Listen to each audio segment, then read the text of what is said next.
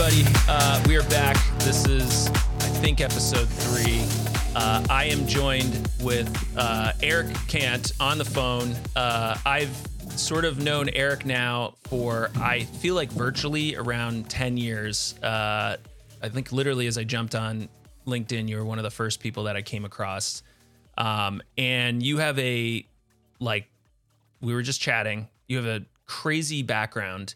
Um, and the reason that I actually wanted to have you on is the fact that I think you are doing some stuff that scares emergency managers and public safety folks uh, because it is like truly innovating things, and you're using tools that I uh, I don't think most emergency managers even have a elementary grasp on, much less an advanced grasp on. So maybe to start off with, just give us uh, a quick background and uh, we just literally the warm-up chat was almost 50 minutes. So let's do the very expeditious uh expeditious uh version of that. But uh eric thanks for coming on. And if yeah like i said if you just mind giving us a quick background that'd be great. Yeah man uh, absolutely. Uh, i started life uh, working for a family business in coney island that led me to uh, public safety where I worked as an EMT in both New York and Florida. Uh, in Florida, I ended up becoming a firefighter and uh, emergency manager and get engaged in multiple presidentially declared disasters, uh, which then takes me to 9 11, Katrina, Sandy, multiple Olympics, multiple Super Bowls. Um, security work, Beltway sniper shootings, and those type of events for about a decade. And for the last seven years, I've been applying uh, innovation, applied innovation, elements that work, and the most cutting edges of technology to uh, public safety. So I think you just robotics, artificial intelligence, or anything like that. You No, just go ahead, said, yeah. So that's great. That uh, for one, uh, so people are he's he's completely underselling, uh, and it's because I made him talk really quickly. Uh, he is a New Yorker, and just in the chatting, uh, if anyone has lived or has family or knows people from New York, like it can go off the rails real fast. And the stuff that he's told me already is incredible. So we might have to have him on again because just for some of the stories. Uh, but for the purposes of what we're talking about today, I think the the key word you just said is applied innovation. So I have been uh, in emergency management and first response uh, since I was a teenager, um, which I'm 38, so I'm not old yet, but I'm starting to feel old. Uh, but that was like starting in the early 2000s. So like computers and the internet are very much a part of our lives. Um, social media very much part of my life. And as I was growing up, I'm seeing all these sort of like talks, especially after 9/11. Like we need to innovate, we need to add all this stuff.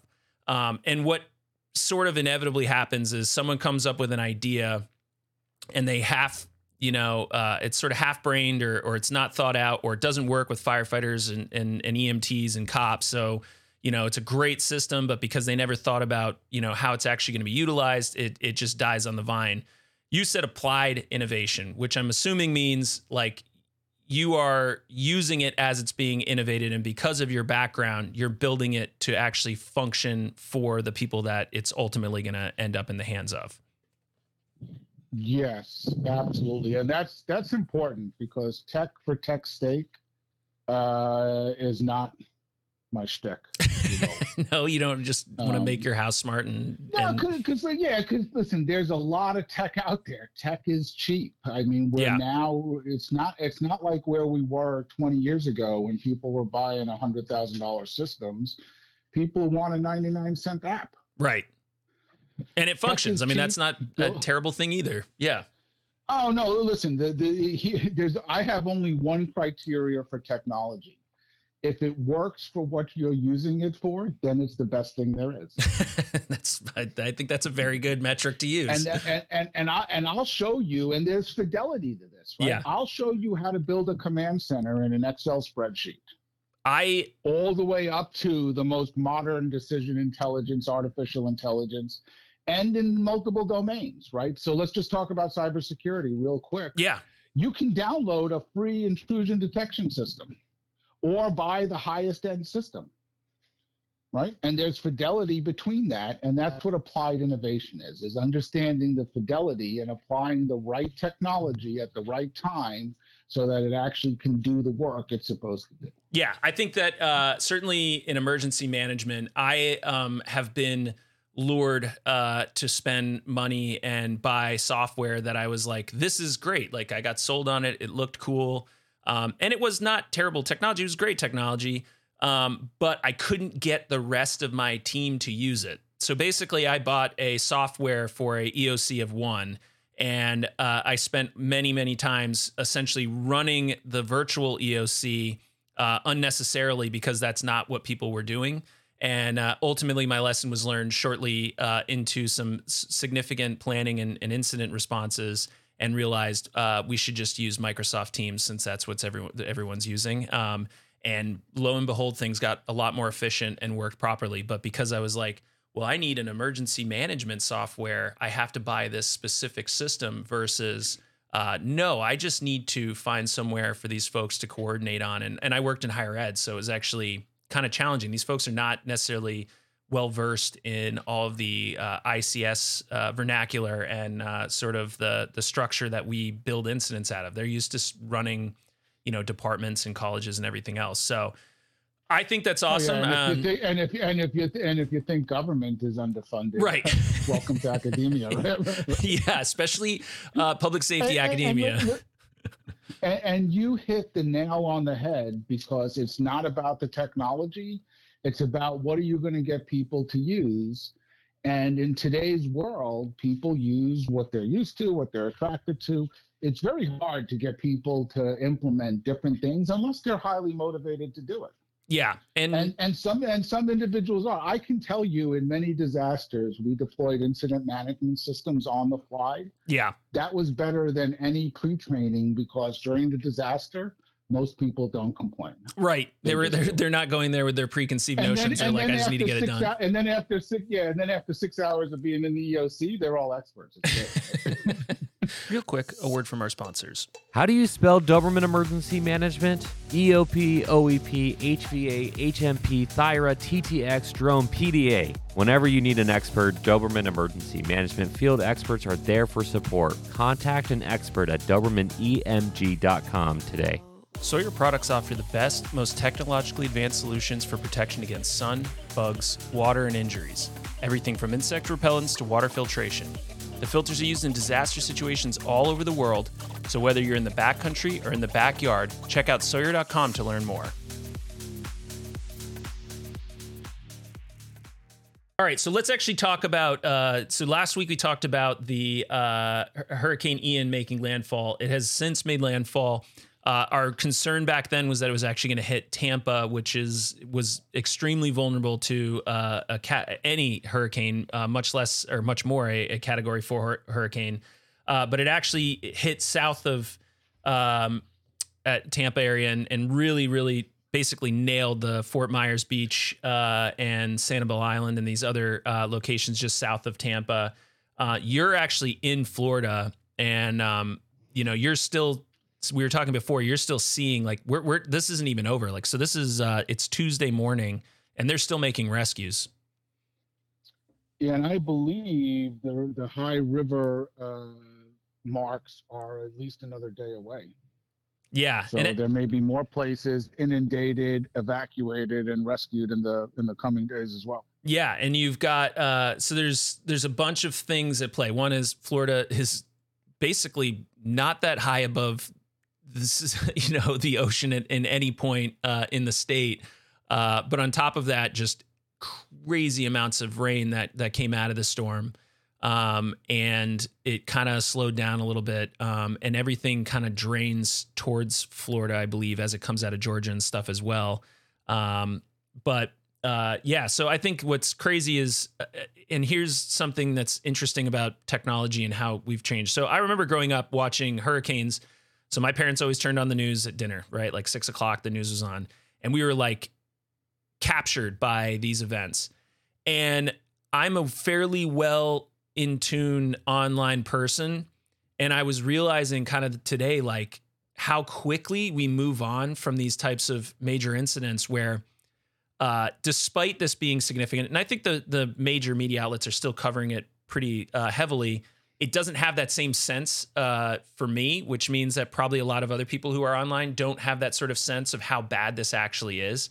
Um, and you but know, that, but that's every disaster. That's every disaster for everybody. Unless you're impacted, for most people, it's five minutes a night if you're lucky. yeah, and then they're worried about the you know crises in your own life uh, nevertheless not worried about unless you're responding you're involved you're responsible you're down there you're impacted you're a victim you've got a family member who's a victim which Uh, is most Florida. So probably everyone knows someone who's affected by this. It's, you know, it is like America's retirement home, if nothing else. And uh, a lot of people have moved there, you know, over the years to escape. I know, like, you know, I live in uh, Vermont. It's cold here and people get tired of that and they move to Florida, at least Oh, for some part of their and- life. And so, unlike Tampa, that is fairly wealthy in comparison, Fort Myers and those areas, uh, mobile homes and people who are retired living on 20, 30,000 a year, if not, if not a lot less than that. yeah, I was listening. And it creates, it creates a whole different dynamic. And then coupled with the inland flooding and the lack of flood insurance in a lot of areas Yeah.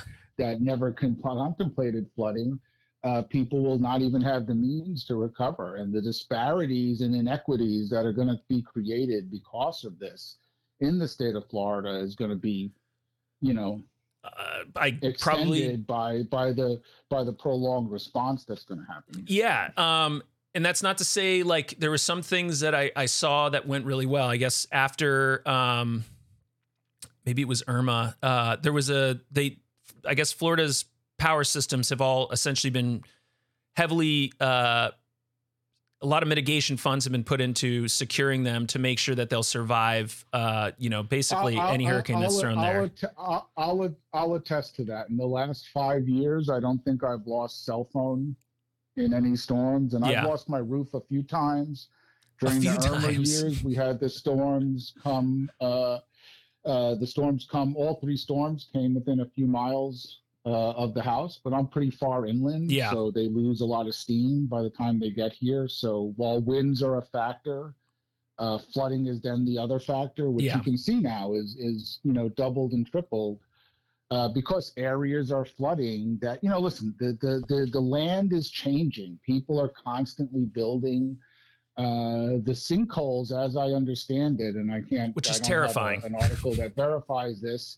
Yeah, I'm wondering, does this now create more sinkholes because you're rushing so much more water through? As I understand it, the sinkholes around Tampa are caused by the strawberry fields being watered during frost. Yeah, and there's there's a lot of um, soft, like a r- dissolvable rock that causes issues, Yep. and and the fact that like a lot of wetlands have been destroyed. There's not sort of the absorption that used to be there, um, and then like you said, So, development. so, uh, so, so, so, so to go to our topic, all of that to me lends itself to real applied innovation. What works to help us monitor, understand, deploy digital twin? That we don't have a digital twin and we can't model the water flow in a state today with the capabilities we have. We were doing LIDAR on 9 11. yeah, I know somebody's got detailed LIDAR models of the entire state that they're not readily available, put together, and analyzed, that people are surprised by where it floods. We know where it's raining. yeah. The, the calculus should be as easy as a plume model for a, a hazmat or a bomb. So Uh, let's let's but- talk about that we then. Don't, we don't we don't we don't see that kind of stuff, right? so you're an emergency manager. You're you've been a responder. Um, you know, you're in. You're literally in this. You're you're living amongst the the response right now. What are some tools emergency managers should be looking at right now? One thing I did notice a lot of, and and I I think we talked about this before we started recording, is how there's drones. Everyone's got drones now, and everyone's highlighting that they're using drones. Um, but whether or not they're using drones how they should be used or or um, where they're taking full advantage it's probably a better way to say it is are they getting the full advantage of using you know UAS and drones is another question but you as a I, I, I, would tell you with the technology people have today, the answer is probably yes. yeah Right, because listen, most people do not have multicasting on their drones. You know, a lot, a lot of them, especially when you get to the local levels, are buying the the, the lesser uh, drones. Do they The have thermal imaging? Yeah. I mean, Yeah, I mean, listen, a, a, drone is a vehicle that takes a sensor to a location for some operational answer. So if you're looking, what are you looking to solve? Am I doing damage assessment?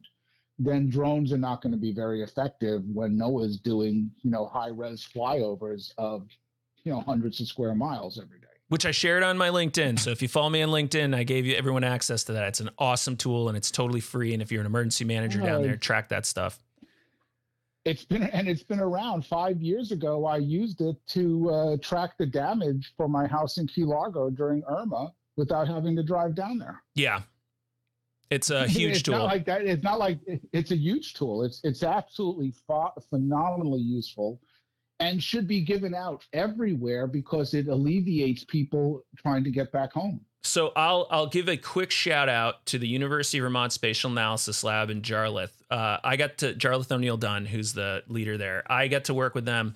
One of the things that we so they, they actually just got a new uh, partnership with Ashore, which is like this national partnership of uh, it's not just drones, it's remote sensing in general. And one of the things that we always tried to instill in people because uh, I got to be a part of like a lot of early drone and UAS programs, uh, like I mean, God, this is 10 years ago as these were sort of coming online. It was becoming affordable for a, and, and also people were offsetting like, maybe we don't need a helicopter. We can get away with a drone. The fact that like with, when you're looking at using UAS and remote sense data in a disaster, the drone's good for like 10 acres or less. You really, there's just not enough, uh, like there's requirements. But, but, but also what, what, what are you going to do with that data? yes. oh, data management. Yes. Yeah, because now, okay, so listen, the NOAA stuff, rapid damage assessment, high level overview, wonderful. Now let's get down to detailed local damage assessment. The LIDARs, like the NavVis uh, mobile LIDAR that you wear on your shoulders. Yeah. Um, the Leicas BLK2GOs that run in your hand and also on the dog and on the drone. Yeah. Are fantastic tools to do detailed damage assessment and it can actually tell you the flood lines. It can automatically assess the uh, what's on the ground, right? Because they're using this stuff in construction today. I can yeah. scan a building and it'll tell me where the pipes and studs and other things are. We just need to train models to understand disasters, and then it'll calculate it up for us. Right, so, and here, here's where this is going. Right, you then take that model and you upload it to the blockchain and a smart contract will evaluate that and go, yep, you do have that damage, and it'll automatically pay you right there on the spot. That may be 10 years in the future, but that's the kind of use cases that we will absolutely be able to have. Yeah, and I think so even uh just getting it I guess somewhere where people can see. So I remember especially as emergency managers communicating this stuff, like communicating this stuff, looking from above, like the NOAA stuff. So, so anyways, the one, one, I'll take it one step further. So our model that we used was you use satellites to sort of start to understand where areas were impacted, right? So you can even build some uh, software um, and determine where water's gone over roads or where you know you're doing change detection type stuff so you can start to identify broad regions where you know you got impacted by whatever the event is then you use the um, you know helicopters and fixed wing aircraft to cover a region. Now you can't quite get to the uh, level of um, you know detail that you may need for for what you're talking about. You can obviously do lidar and stuff, but this stuff takes a little bit longer. Uh, lidar off aircraft because it's just huge, huge, huge data sets. Takes a lot of time to process. Um, but you can definitely get good imagery.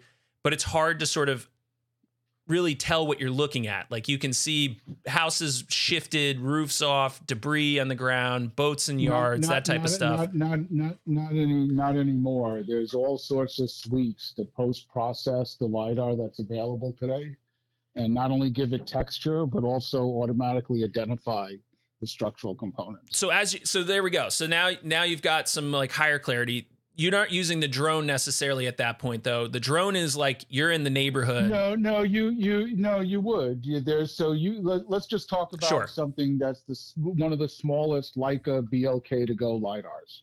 It's a handheld unit the size of a thermos right? And you have one in your hand or you can have it on a drone or you can put it on the the robot dog that you've seen right? Yep. And uh, all three of those have different use cases, but it's medium fidelity LiDAR that can be rapidly captured, right? You do that scan and you upload that to a computer and then post process it will overlay because one of the things the uh, Leica does, and all of them do for the most part, is it not only takes the LiDAR, it's also taking either full motion video Yeah. or uh, one second fisheye.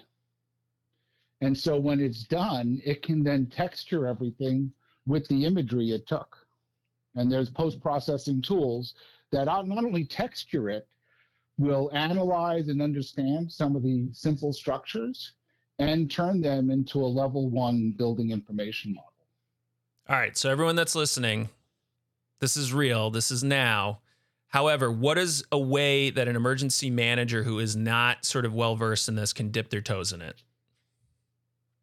You, pick up the phone and you call me, and we'll put a team together that can do it. That can do it for you. All right, that's yeah, a good I mean, start. listen. Other other than other than that, I really don't don't know have an easy answer for this. Uh, the the other option is you have somebody in your shop who was like I was and hungry for knowledge and innovation and technology, and willing to implement it because everything I just talked about, you can just go buy it off the shelf and implement it tomorrow. Yeah. Uh, and for instance, I have a new iPad Pro and it's got LiDAR that will have RGB attached to uh, each point. So you have a textured uh, LiDAR, um, you know, image or not an image, uh, a model, I You have a guess. three. Um, you have a three D. You have a three D model when you're done, and you can take that three D model and then drop it into Esri. so when I was working or for if the, you're, if you're using uh, some of the latest in the Apple LiDAR, it'll actually build the level one uh, building model for you.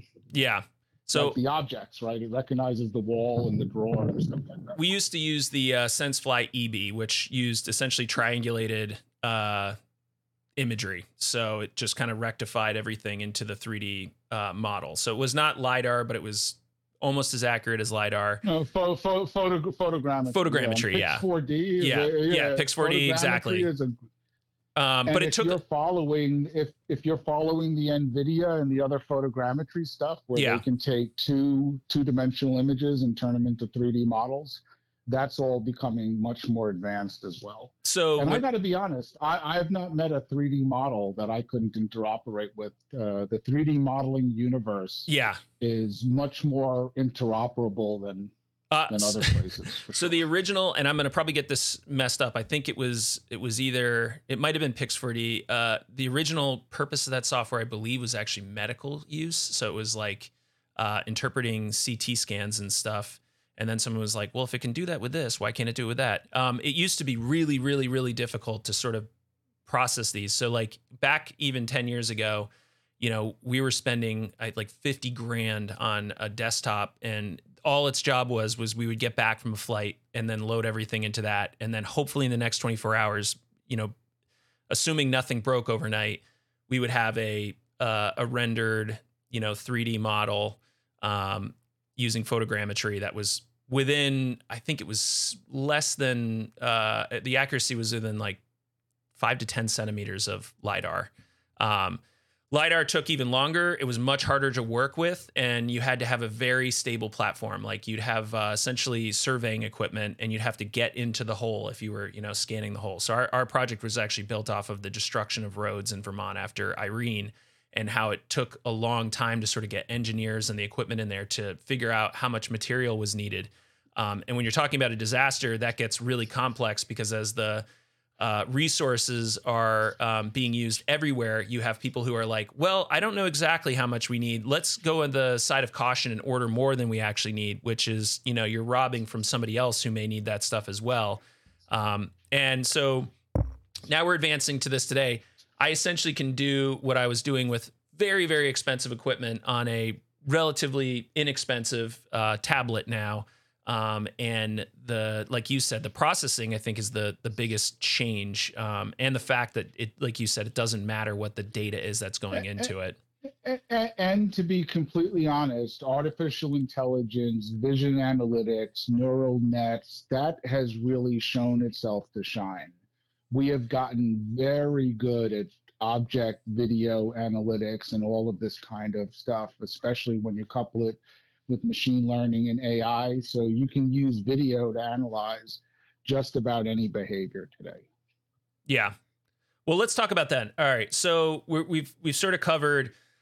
Florida's still very much responding. There is stuff you can do now. I mean, the biggest thing is take advantage of that imagery. If you if you're starting from like literally square one, um, that NOAA imagery is available. Um, I'll even put a link. I'll put a link into the show notes just so you have access to this. Um, but let's get more into so blockchain, AI, and digital and, twin and, stuff. And, and, and sorry, go ahead. And you and I talked about fidelity real quick. Let yes. me just mention here, but while we wrap this up sure. here. Uh, you know, in your uh, LinkedIn post about technology, I posted a tool, uh, Spike from Ike. Yes. Right, and that's uh, that's a small laser pointer you add to a phone to be able to add high accuracy measurements uh, to any photograph.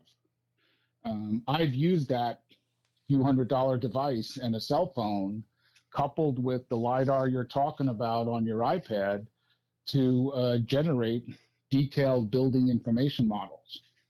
And if you don't know what a building information model is, it's an architectural model in a few different formats that's literally a 3D model of every single stick, wood, truss, wall, anything, everything huh. at an architectural at an architectural level. So when I say you can take a building information model, you can go a third of this building is damaged, use GIS to show what third of the building yeah. is damaged, and then press a button and calculate I need 27 two by fours, three sheets of plywood, whatever. Interesting. Rugs, carpets, la- lamps. If you've not and don't know what a building information model is in the architectural engineering and construction space, you're, you're, you're missing a lot, right? Yeah, I'm writing that down right now. because I do not know and, and and what's interesting is those building information models. Esri has recently here made an investment to integrate into Autodesk. So you can literally connect right up to the Autodesk Construction Cloud and suck in building information models that were created by your architects to do detailed damage assessment of your properties. If you actually did that. Yeah. And have your 3D model. If you don't have a 3D model, you can create a 3D model for a few hundred bucks from a paper model and photographs. That's awesome. This is like uh, so again, this is this is not stuff that is out of the realm of possibility for an average emergency manager who understands, you know, how to take a picture, how to like every emergency every emergency manager should be planning on how to get a detailed 3D building information model for every property they're responsible First of all, you're going to need it for E911 because it has Z variables now. So unless you want the 911 call floating in space, you got to have a rough building model. Yeah. or or it's you know what's the point to having elevation? Yeah. Yeah. Well, it's there. There is no point. In fact, I think that could be argued many times that you know as, this is that's a that's a perfect example of like uh good intent bad execution uh, a so, lot so of E911. If you if if you're not figuring out how to 3D model your world and your environment and create your own digital twins in your emergency management realm, because yeah. once you do that, you can now take it through scenarios, better right. understand where the flooding is going to happen, and all of this is doable literally today and you can probably do a, a small community for under ten thousand dollars. So let's talk about that. So this is digital twin is essentially what you're talking about. Uh, the AI Correct. is the background that's sort of doing the work now. Neural uh, neural networks and all these other sort of components, there's, like which so, doesn't so necessarily. There, sorry, go ahead. Yeah, there's a bunch of touch points for AI in the process where okay. it's appropriate. AI is very appropriate. A person is more appropriate, but there's you basically interstitch it into the process where it's most appropriate. Got it. So I analyzed the lidar with AI to get to level one but then a uh, an individual builds out the rest of the model to level two and three. And that's just because of like contextual right? information that they need, or it, it, it's because you want, depending on what you're doing, that uh, may have some level of domain expertise because okay. that t- level two or three model builder may be an actual architect. Yeah. Right? Got And it. in many cases, he is because Au- Autodesk and those building models service the AEC community, the architectural engineering and construction community. These are the tools that they use to build buildings. Well, I think what a lot of EMs, when they're looking at technology, it's honestly because they're an office of one or an office of like two or three and trying to augment them. So the fact that like, you know, doing your your PDAs and other stuff where you are rapidly collecting huge amounts of, you know, good useful data, that makes their life easier, right? If they can send out a car that just drives around and scans the neighborhood versus, you know, having to have, you know, your extremely limited staff or trying to coordinate how you're going to work with uh, FEMA or, or state, you know, uh, PDA teams to do this. Um, and even then, you know, you're getting, you know, whatever information you're getting from those teams. In some cases, you know, like a So- community is going to so- start on so- pen and paper. Go ahead. Yeah. So listen, here, here's how I recommend it. You know, uh, I used to rent out. I was a local EM, a shop of two, right, and sometimes a shop of one, depending on the day. Uh, I used to lease out my EM to other organizations to hold trainings when we didn't have disasters. Yeah. I had essentially a training room, and we would make you know benefit other organizations in the county with that. Digital twins is a team sport Yeah. A lot of people in the organization can make good use of this. Every day parks and rec uh, the building insurance guys right? Think about this. A digital twin recorded to the blockchain is absolute verifiable proof that that building existed and every stick and window and element that made that building that building. Yeah. So you're you're basically by one tool, you're making not just your life easier, you're making potentially your entire uh, county or or town or city uh, actually more prepared because you have this information you're on making file. you're making you're making all of these people not only more resilient but there's listen there's return of investment Yeah. because everyone now has to be carbon neutral so if you don't understand all the buildings in your space there's some compliance person in the county state city Sure. whatever who's under trying to understand energy efficiency Yeah, they're mapping the whole envelope of buildings. Well, and look at the facility in uh, the community in Fort Myers that sustained no damage and had power the entire time, run by solar. Yeah, that was cool. I saw that this morning. Right? If you if you don't have a digital twin of your community and you're not running analysis on where you might be doing that, then you're missing the boat today. Well, and the other thing that I'm super excited about, in particular, for you know, like uh, I, I, um, I think we absolutely have to prepare for this. I think we also tend to put this as a a, ha- a hazard that we uh, don't. We we think it's the number one hazard, but we don't really prepare for it in the way that I think we should. Is the active shooter, hostile event stuff. Um, and the reason that we don't prepare for it the way we should is because often it's just hard to get everyone together to train and exercise this stuff. Um, plus, it's like kind of traumatic. Like you don't really want kids necessarily having to go through uh, uh, reliving a active shooter exercise every month. Um, you know, without uh, kind of collectively traumatizing them. Like that's what happens. Like it's a scary event.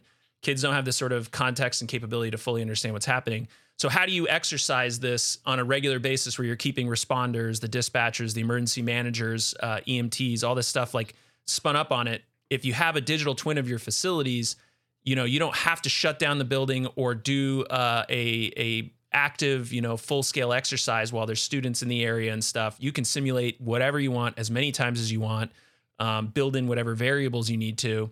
Um, and where that used to be like just obscenely expensive uh, to get done, uh, or you, it just took forever. You just, you know, you had to hand model it. Sure, it could be done for cheap, but it was a lot of work. Um, now you can do this fairly quickly. So using uh, digital twins in the exercise and training realm, particularly in events where it's like logistically challenging, or you just don't, you know, like having people walking around in moulage and stuff. Uh, we think it's or- cool. Or, or, or, or it's high risk. yeah, that's true. Yeah, Right, just that- that- dangerous. That, that, that, just, just, just, just dangerous. And Yeah. I lost uh, buddies of mine many years ago on a training fire. Of uh, a ten-year veteran plus and a uh, rookie of a week. Oh yeah, both lost their life on a training burn from uh, from my former department. I uh, actually talked to somebody who was there for that, and it still is still haunts them. So, uh, yeah, that's that is a uh, an excellent point. And I also sometimes don't, you know, like we do this. I think the full scale exercises are really cool. Uh, they're fun. You like to turn wheels and stuff, but often you don't necessarily get out of them what you're trying to because you either can't simulate to the fidelity that we were talking about before um, for whatever reason, um, or because uh, you're so limited in the actual sort of scenarios that you can do without breaking stuff. And so, and, and they're and they're and they're very subjective depending on how they're run. Yeah. So so here's what we've been doing today. We've been working with an Israeli company that specializes in multimodal artificial intelligence simulation and training. So, what does that mean in practice? They take and monitor tabletop and field exercises, in addition to coupling that with discrete virtual skills, right? Firefighting, yeah. CPR. And if you go look through my LinkedIn feed, you'll see samples of all of these. And but all of those are not just you know, playing a video games, it's capturing metrics. How yeah. quickly did the guy drop to the ground and do the ABCs? Sure. How did he look around? Did he actually look around in VR and do some situational awareness, right? Did he look around the corner and see this? Because putting all of this stuff, so right now, today, Zach, I can show you how to build a 3D digital twin of just about anything you want. And Esri recently released a one click button that converts it to VR. And then you open up the link in your Oculus Rift and you're fully immersed in your map. All right, please show me that. I did so actually uh, share your your flood model. Uh, your yeah, I believe it was a flood model that you shared. Uh, that was the Esri. Uh, uh, I guess it's VR, AR, um, whatever it was. Um, and I was like, yeah. this is so cool. Like this is like uh, this is where so this is where the yeah, thing that was that that that that literally that literally so once i built the 3d model which yeah. took a, a, couple of hours to do you click one click and it converts it to vr and then for a few hundred dollars put it put the url in your oculus rift and uh, listen it works on a phone if you put yeah. it on your phone and move the phone around it's uh, ar enabled the the image will move with the phone movement so uh just because I literally could, we've we're almost 40 minutes and I could talk about this stuff all day. Um, let's talk about then. So we sort of talked about the stuff that you're doing right now to degree. Uh, the AI uh, decision making thing we haven't touched on. Could you talk about that? Yeah, listen, that that is very important, and this is a fairly new concept that Forbes, Gartner, uh, others, Google have been writing about, and it's essentially you can look it up. The concept of decision intelligence and this is essentially the overrider on top of artificial intelligence and all of those machine learning components that we talked about that you can plug in. Right? Essentially, how do you use the results of artificial intelligence to make decisions? Right? Because while people think AI is Skynet and it makes decisions for you, it doesn't. It provides you results that then you still have to interpret and apply to your situation. That's sure. decision intelligence.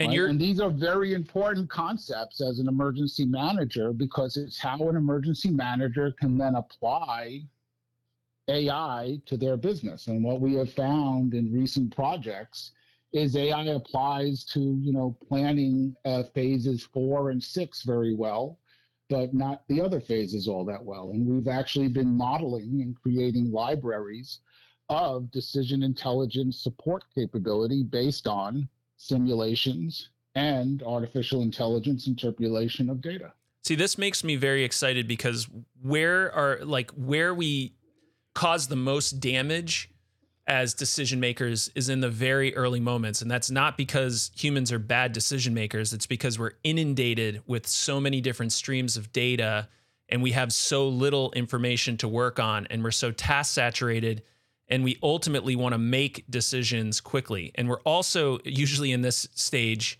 the least resourced. Um, you know, hurricanes offer a little bit of time to sort of stage stuff ahead and and get folks together and you know have a better uh, decision making group. Um, but often the tornado, the explosion, the fire, the train derailment, you know, these are happening when it's uh, your office of one or two, and and your your second person is out. You know, she's training a, a you know another agency on something, and she's across town and can't come back, and your other guy is you know, off on vacation that week. So it's just you. And now you have all of this stuff happening and you've got to start making decisions. Uh, to me, that's where I start to see AI as a huge um, leap in, uh, I guess, assisting you with the decisions. Uh, it's it it can give you maybe uh, consolidate information into ways that makes it easier to make decisions. Um, or it can just take like you no, know, no, that that's that's absolutely correct. Yeah. We're building models so that the results of artificial intelligence, which is essentially, let's define AI real quick. sure AI is a multiple. How you apply AI is essentially the simulation of human intelligence onto computers, right? The discrete meaning, the marketing meaning. Everyone talking about who says they've got AI, right? yeah is because they're using machine learning, trained or untrained, natural language processing, vision analytics, automation, or any of those, you know, 10 plus components that you can consider AI. Yeah. right? Because again, we got Skynet on the left and we got vendor marketing hype on the right, right? That's why when I talk about AI, I'll talk about where we used it yeah because we literally have been running pilots to figure out where AI works. Because how else can you offer it unless you know what it does and how it can augment and benefit the operation? so what are like the And not all applications Not all, tech yeah, not all technology is the best technology used for the given situation. Yeah, for sure. I think we often fall into the trap where we buy something because we think it's the best and then we have to use it. And then we get stuck in this like uh, OODA loop where we're like, you know, I'm looking at this. I know what I need to do. I'm orienting myself. I need to make this decision and I need to take action. But I also now need to jam in this additional thing of, you know, the software that I spent 50 grand on or per year. And then this other thing that I, you know, got trained in. So I feel like I should do it. Um, when we really just need to sort of I, I like technology as an augmentee, uh, you know, again, because I was always in a single or small shop and having technology to sort of back me up on my decisions or help me make decisions or help me execute actually. And that's and that's what AI is good for. And analyzing data, telling you what it sees, and making recommendations based on recommendation trees that you and your team have built.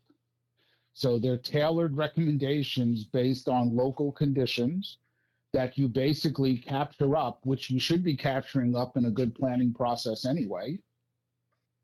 And you can now get the recommendations based on the existing conditions because you can feed it information like population, traffic flow, uh, demographics, et cetera, and so forth.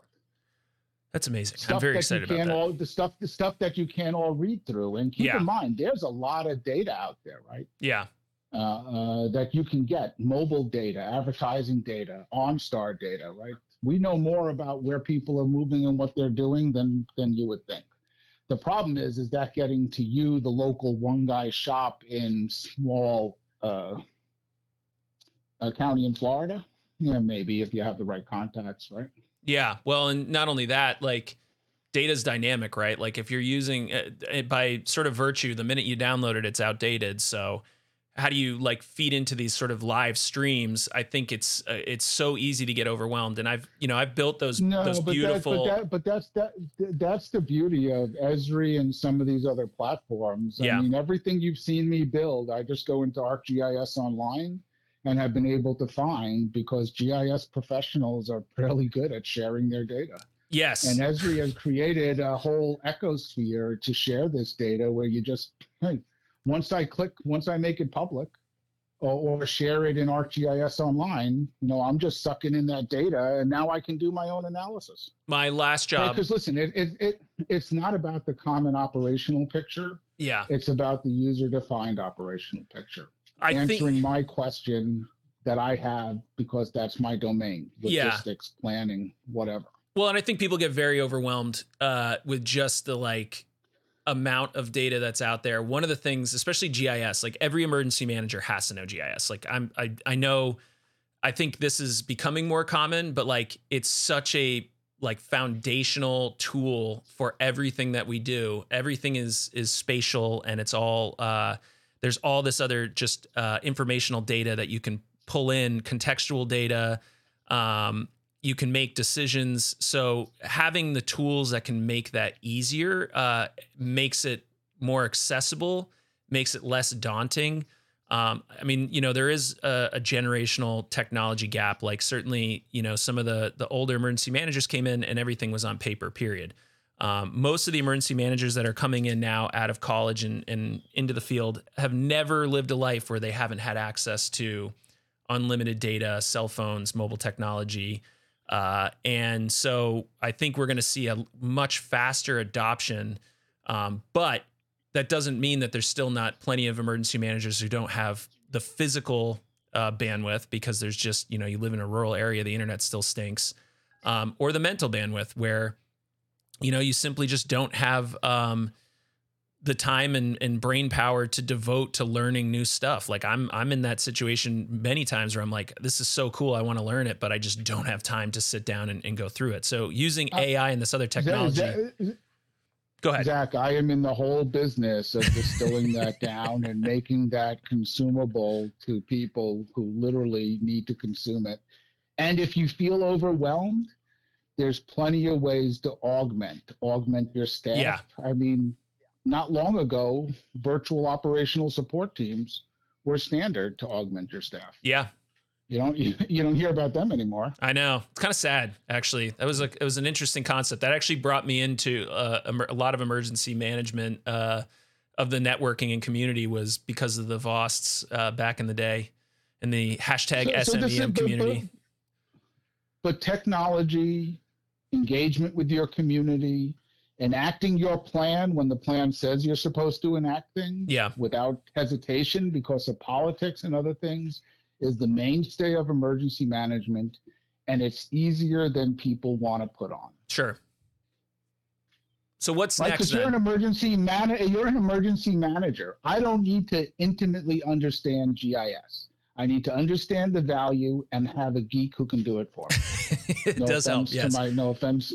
No I, am a geek. I, yeah, there's. Yeah, you're, yeah. You have to be a geek to really get into GIS, especially if you're cheap and you're using QGIS, where you got to do a lot of the work uh, through Python and stuff like I have. Um, that's a but, very good point. I've been di- I, have been digital twinning now for for the last ten years. In the last year, Esri has made it easy. Yeah, it literally has been point and click. They've got the tools and the ability to deploy it a matter of fact, I just sent you a link to a damage assessment virtual reality so you can actually visualize the damage in VR. That's awesome. Yeah. I, and, if you had built if you had building models, you could then be down at the building model. And here's something better than that. If you had two people in there doing LiDAR, in a day, you could have 50 people walking through your community in VR. Well, I think one of the things that has occurred recently that was technology and had a massive impact on the outcome of, an event was when the Weather Channel introduced their augmented reality, where they had someone standing there and then they showed what a storm surge looks like on a, you know, uh, one story house at the elevation of, you know, I forget what the actual storm was. I remember sitting in on a talk. Is it, is it, is it, isn't that what zone A, B, and C is? You don't you don't have to visualize it. But I just just, just zone you're you're assigned to. But I think for most people they don't realize like oh I'm in a flood zone like that means water is going to come up and I need I won't be able to drive through it. I don't think they realize in many cases that what a nine foot or twelve foot storm surge truly looks like. Uh, there's all these this uh, I'd say great footage. It's not. It's it's horrific and catastrophic. But there's a there was a I think it's Severe Studios uh, set up their storm surge cams all over uh, the Fort Myers area as the storm was moving in, and to see the time lapse of like, oh, there was a building, that building is gone, and this is how it works. If you can use virtual reality for, for preparedness efforts, so you're training people into like, this is what you're going to experience. Like when we tell you to leave, it's not because we think this is going to happen. We know this is going to happen. The data is there. The model is is 100%. Like we know this is going to happen. Like we we've seen this before. You're standing in it and you're looking around. You're seeing that water come up and realizing, oh my god, like nine foot of water, I'm dead if I'm in this building. Period. well, um, and that and that's where we're hopeful. Decision intelligence and artificial intelligence will help leaders to confidently make that decision at a more appropriate time. And potentially it's going to help right? you get so, more money, so, right? I mean, ahead of time, mitigation yeah, you know what? It's, it's really, let, let, let, let's backtrack a little bit because you and I both come from the disaster realm. Uh, this is going to be made public, and gallows humor is something that is uh, part of our industry. It but if yes. you've been impacted, if you've been impacted by this event or have lost somebody, uh, it's substantial. Of course. And in my mind, all of this work and all of this technology for first and foremost. So why would I want to go in and do a LiDAR damage assessment very quickly? So that I can then send teams in safely because I can catalog all the hazards by only sending two people in, yeah. but 30 people can then assess that data for me. Yeah. Or you can even right? crowdsource I, I, can put I can put anybody I want to once I've got the data. Yeah. Right. And think about it. They're putting in now damage assessment teams, nails and tetanus and whatever. And Snakes. we'll be doing damage assessment down there for yeah. months that if you sent one team through could all be done virtually. Yeah, 100%. By experts, then, right? You yeah. could then send it to the expert who doesn't want to go down there at X university who's an well, expert in whatever. perfect example. So Jarlath, hey, the guy look, was look, look, look, look at this boat jammed on this house. What's the best way to get it off the propane tank, right? Uh, Jarlath, uh, who I was talking about earlier, uh, put out a request, you know, or put out an offer to anyone who needed uh, GIS data, um, uh, you know, analyzed or, or manipulated in any way to help them with their response. Uh, you know, he's got a whole laboratory full of eager students who want to do good things. Um, so, so, Zach, maybe yeah. your podcast should be the next VOST, but it's a national VOST that ties together all sorts of capabilities that can be applied when it's needed. I think that's what we really want. The people, the people are out there to do it. Of course, there are. They I think, want to do it, right? Yeah, and it's um, and we've probably sort of been kneecapped in our uh, efforts over the last few years because of the fact that you know, like a lot of us were were locked down, um, trying to stay safe and and or just in response mode where we couldn't do this stuff. So it's hard to sort of network like we used to and then because everything's gone even virtual more, even more the reason to bring this into some yeah. metaverse and yeah. make it all virtual because people don't want to travel and there's risk yeah. of putting all these responders together in some you know hotel 8 outside of i-75 yes uh, bec- because forget about the unsanitary conditions that exist in flood zones and disasters yeah we do have to worry about COVID and all the other things as well. Yeah, of course. We uh, should be. We should be concerned, right? We should absolutely. And, and listen, what, I, what what what I'm talking about is literally less than a hundred thousand dollar kit. Yeah. And think about how much stuff we spend a hundred thousand dollars on. Oh my God! Remember a after 9-11, we were buying mobile command centers for every community in the country. Of course, all of them broke down because nobody could afford the maintenance on them. But yeah. But that's not today, right? A yeah. few LiDAR scanners are $100,000. If you add a robot, it's another $50,000. And then a Starlink to upload it all at the end of the day because there's no comms is $500 and $99 a month. Which is unheard of. I mean, I just remember standing in fields trying to make a, a satellite phone call and just looking like the idiot trying to figure out where the stupid constellation is. I, I need a compass. I need to remember. Oh, I'm in the northern hemisphere, so I gotta go. It's it's at a much lower. Uh, so I need to get high. Uh, yeah, it's a whole nightmare now. Yeah, you got Starlink. You have the so, whole so constellation. I, I, told, I told you. I told you we had multiple presidentially declared disasters back yeah. in the late '90s when I was with the fire department. My first mobile command unit that I built myself, I bought from Stark. It was a '64 Air Force satellite tracking bus Nice. That I bought for a thousand bucks and had repainted. It yeah. but but I outfitted it with the latest in computers and weather systems, and I bought myself one of the first satellite dishes that would only down a few kilobits, yeah. and then you would make the web request via cell phone. Oh my god. So and it took work. like a 45 minutes. It took 45 minutes to set the thing up because you had to go out and position it manually. Yeah.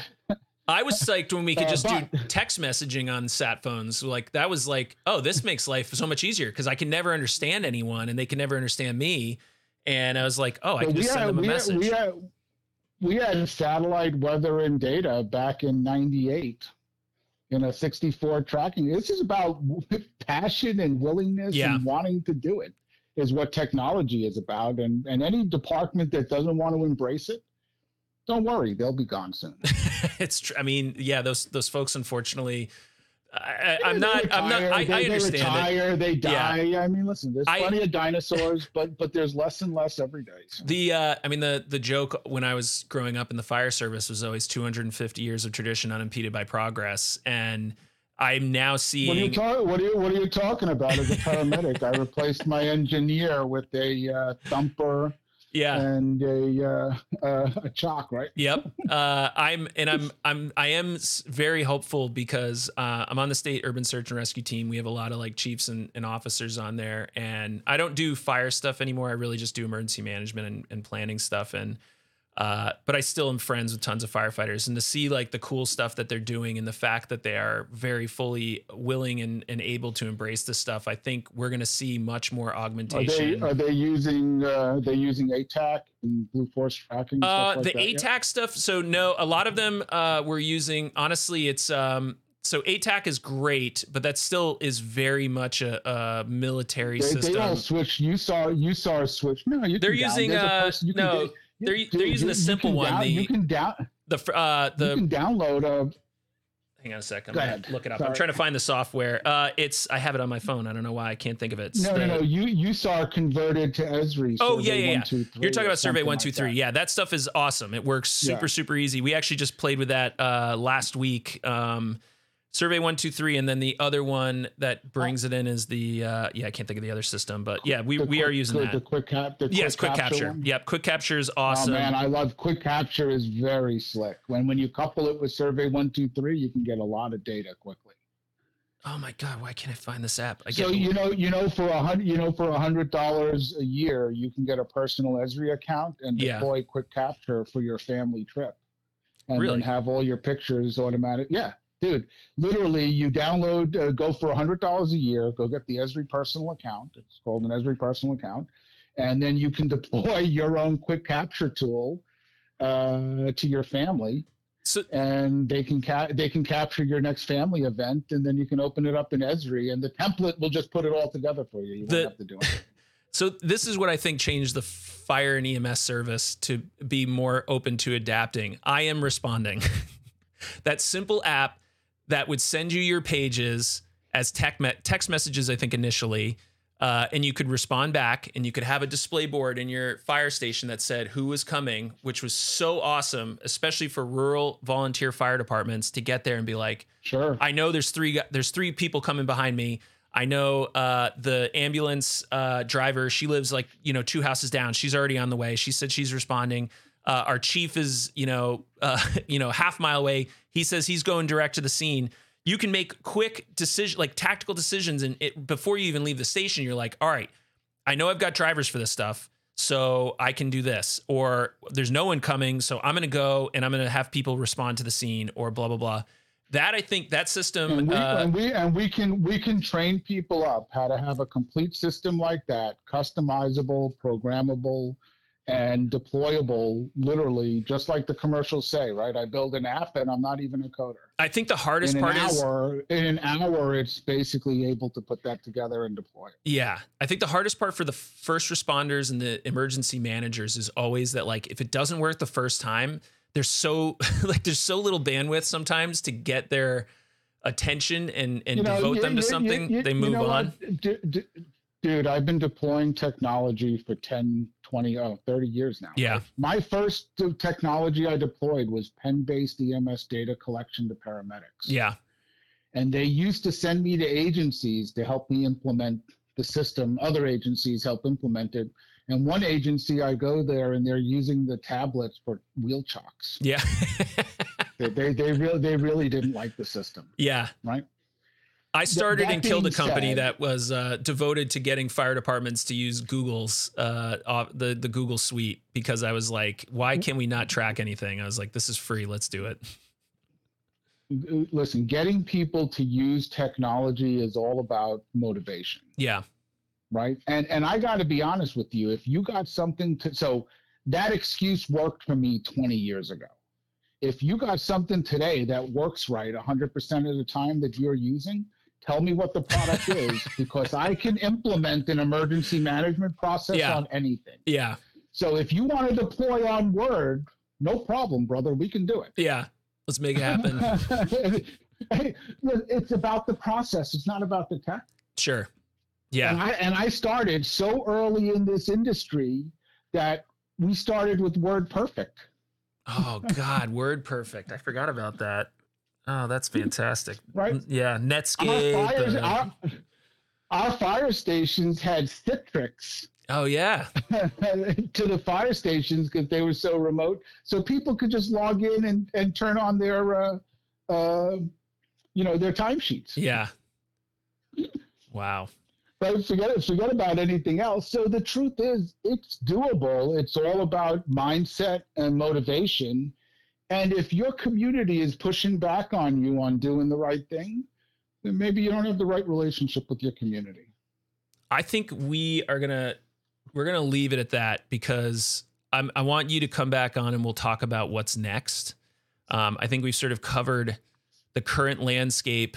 Um, I'm super interested. I, I like. I actually also want to like speak with some authority on some of the stuff that you've talked about. So I've got about it sounds like 500 different documents and videos and trainings I have to go through over the next uh, couple weeks. But um, thank you. Like this is awesome. I hope everyone that's listening is is really listening. I hope you listened all the way through. In fact, I'm going to check the analytics because I'm also a data guy and I track this stuff. I'm very curious to see how many people made it through this. Uh, uh, that's usually a good telling of of where things are coming and going in uh, the industry. If people stuck through this, then we know that we hit a we hit a struck a chord. So, um, Eric, thank you so much. Uh, hopefully, your community, um, you know, gets through the next couple days of flooding uh, and just you know obviously florida is in our thoughts. Um, in fact i think we're trying to figure out if we can't uh, send some folks down there to help out. Um, but uh, i know there's a lot of people already down there so we're definitely thinking about that thinking about how we can use technology to augment you know these responses so we get better at this and then hopefully prevent and better prepare for these things as well. That that is something i've I was very much a responder my whole life. And as I've gotten older and I don't want to like crawl around in dirt as much anymore, I've started to focus more on the really truly effective parts of emergency management, which is prevention, preparedness, and mitigation.